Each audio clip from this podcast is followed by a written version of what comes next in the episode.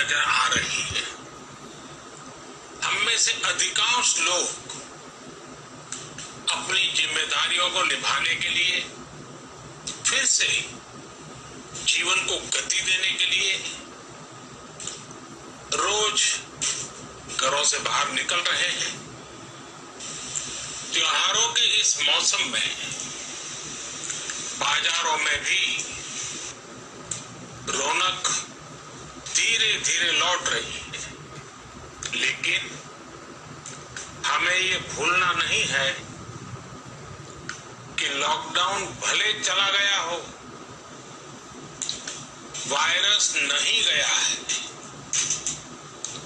बीते सात आठ महीनों में प्रत्येक भारतीय के प्रयास से भारत आज जिस संभली हुई स्थिति में है, हमें उसे बिगड़ने नहीं देना है और अधिक सुधार करना है। आज देश में रिकवरी रेट अच्छी है, फैटेलिटी रेट कम है। भारत में जहाँ प्रति 10 लाख जनसंख्या पर करीब साढ़े पाँच हज़ार लोगों को कोरोना हुआ है। वहीं अमेरिका और ब्राज़ील जैसे देशों में ये आंकड़ा पच्चीस हज़ार के करीब है। भारत में प्रति 10 लाख लोगों में मृत्यु दर तिरासी 83 है, जबकि अमेरिका ब्राजील स्पेन ब्रिटेन जैसे अनेक देशों में ये आंकड़ा 600 के पार है notice F M radio evening news നിങ്ങൾ കേട്ടത് പ്രധാനമന്ത്രി നരേന്ദ്രമോദിയുടെ പ്രഭാഷണം കോവിഡ് പടരാതിരിക്കാൻ ഉത്സവകാലത്ത് അതീവ ജാഗ്രത പാലിക്കണമെന്ന് നരേന്ദ്രമോദി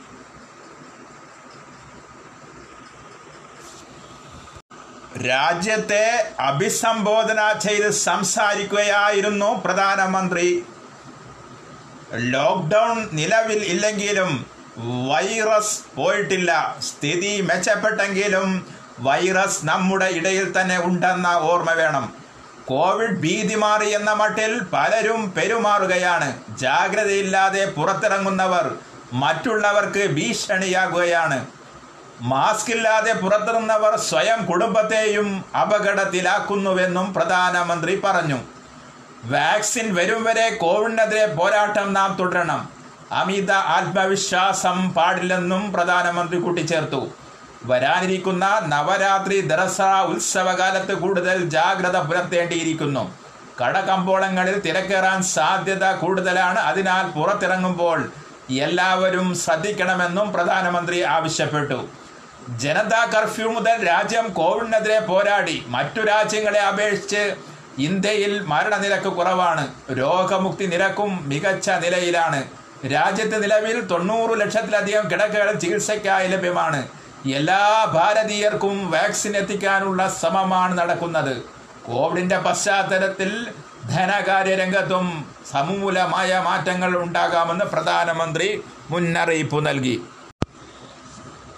കേരളത്തിൽ ഇന്ന് ആറായിരത്തി അഞ്ഞൂറ്റി തൊണ്ണൂറ്റൊന്ന് പേർക്ക് കോവിഡ് സ്ഥിരീകരിച്ചു. കഴിഞ്ഞ ഇരുപത്തിനാല് മണിക്കൂറിനിടെ അമ്പത്തി മൂന്നായിരത്തി തൊള്ളായിരത്തി ഒന്ന് പേരിലാണ് കോവിഡ് പരിശോധന നടത്തിയത്.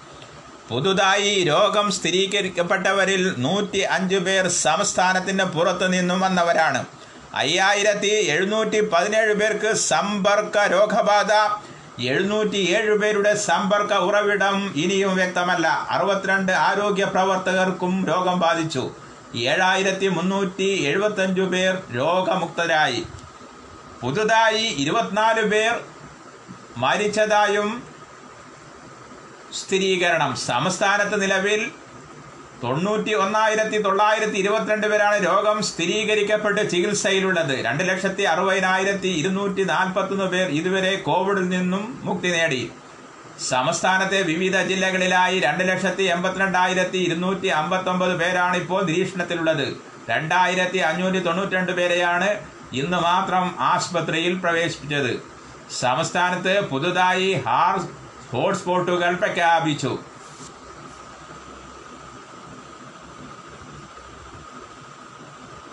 പതിനാല് പ്രദേശങ്ങളെ ഹോട്ട്സ്പോട്ടിൽ നിന്നും ഒഴിവാക്കി. ഇതോടെ സംസ്ഥാനത്ത് ഹോട്ട്സ്പോട്ടുകളുടെ ആകെ എണ്ണം അറുന്നൂറ്റി ഇരുപത്തിയെട്ടായി തിരുവനന്തപുരം ജില്ലയിലെ പഴകുന്നുമ്മേൽ അരുവിക്കര എറണാകുളം ജില്ലയിലെ കാഞ്ഞൂർ കുട്ടമ്പുഴ ആലപ്പുഴ ജില്ലയിലെ മൂട്ടാർ വയനാട് ജില്ലയിലെ പൊഴുതന എന്നിവയാണ് പുതിയ ഹോട്ട്സ്പോട്ടുകൾ.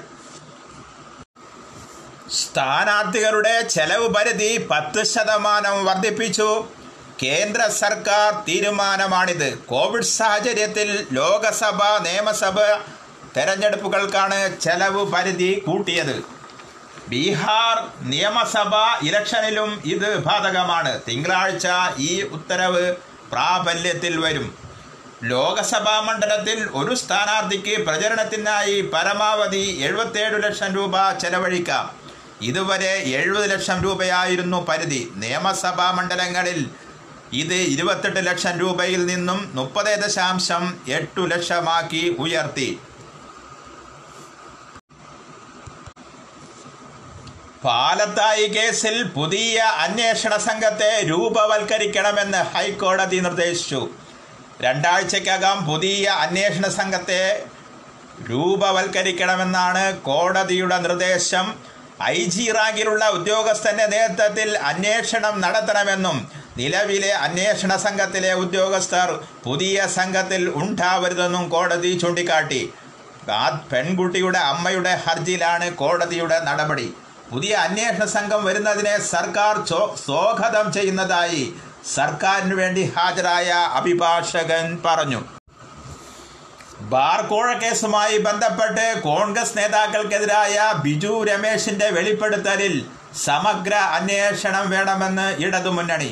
കഴിഞ്ഞ യു ഡി എഫ് സർക്കാരിന്റെ കാലത്ത് Ramesh Chennithala K Babu V S Kumar എന്നിവർ കോടികൾ പിരിച്ചു നൽകിയെന്നാണ് ബിജു രമേശ് ആരോപിച്ചിരിക്കുന്നത്. ഈ പ്രതിപക്ഷ നേതാവിന്റെ കള്ളപ്പണ ഇടപാട് അന്വേഷിക്കണമെന്നും L D F convener A Vijayaraghavan വാർത്താ സമ്മേളനത്തിൽ ആവശ്യപ്പെട്ടു. കളമശ്ശേരി മെഡിക്കൽ കോളേജ് കോവിഡ് ഐ വീഴ്ചകൾ നിഷേധിച്ച് പ്രിൻസിപ്പൽ രംഗത്ത് കോവിഡ് പോരാട്ടത്തിൽ മുന്നിലുള്ള ആശുപത്രിയെ തകർക്കാൻ ശ്രമിക്കുന്നതായി പ്രിൻസിപ്പൽ വാർത്താ സമ്മേളനത്തിൽ പറഞ്ഞു. ഹാരിസിന്റെ മരണം ഓക്സിജൻ ട്യൂബ് മാറിയതുകൊണ്ടല്ല ഹൃദയാഘാതമാണ്. ഹാരിസ് വന്നതു മുതൽ ഗുരുതരാവസ്ഥയിലായിരുന്നു. ലോകത്തെ എത്രയോ പേർ ഹൃദയാഘാതം വന്ന് മരിക്കുന്നുവെന്നും നോഡൽ ഓഫീസർ ഫതഹുദ്ദീൻ ചൂണ്ടിക്കാട്ടി. വെളിപ്പെടുത്തൽ നടത്തിയ നഴ്സിംഗ് ഓഫീസർ ഐ ചുമതലയുള്ള ആളല്ല. ഡോക്ടർ നജമ താൽക്കാലിക കരാർ ജീവനക്കാരി മാത്രമാണെന്നും നോഡൽ ഓഫീസർ ചൂണ്ടിക്കാട്ടി. കേരളം സാമ്പത്തിക ഞെരുക്കം മൂലം കഷ്ടപ്പെടുമ്പോൾ ഗവൺമെന്റ് ഉദ്യോഗസ്ഥരുടെ ശമ്പള പരിഷ്കരണം നടപ്പാക്കാനുള്ള ധൃതി പിടിച്ച നീക്കത്തെ ഹൈക്കോടതി രൂക്ഷമായ ഭാഷയിൽ വിമർശിച്ചു. സംഘടിത വോട്ട് ബാങ്കിനെ ഗവൺമെന്റ് ഭയക്കുകയാണെന്നും ജസ്റ്റിസ് അലക്സാണ്ടർ തോമസ് ആരോപിച്ചു. ഗവൺമെന്റ് ഉദ്യോഗസ്ഥരുടെ ശമ്പള പരിഷ്കരണ നീക്കത്തിൽ ഇടപെടുമെന്നും കോടതി മുന്നറിയിപ്പ് നൽകി.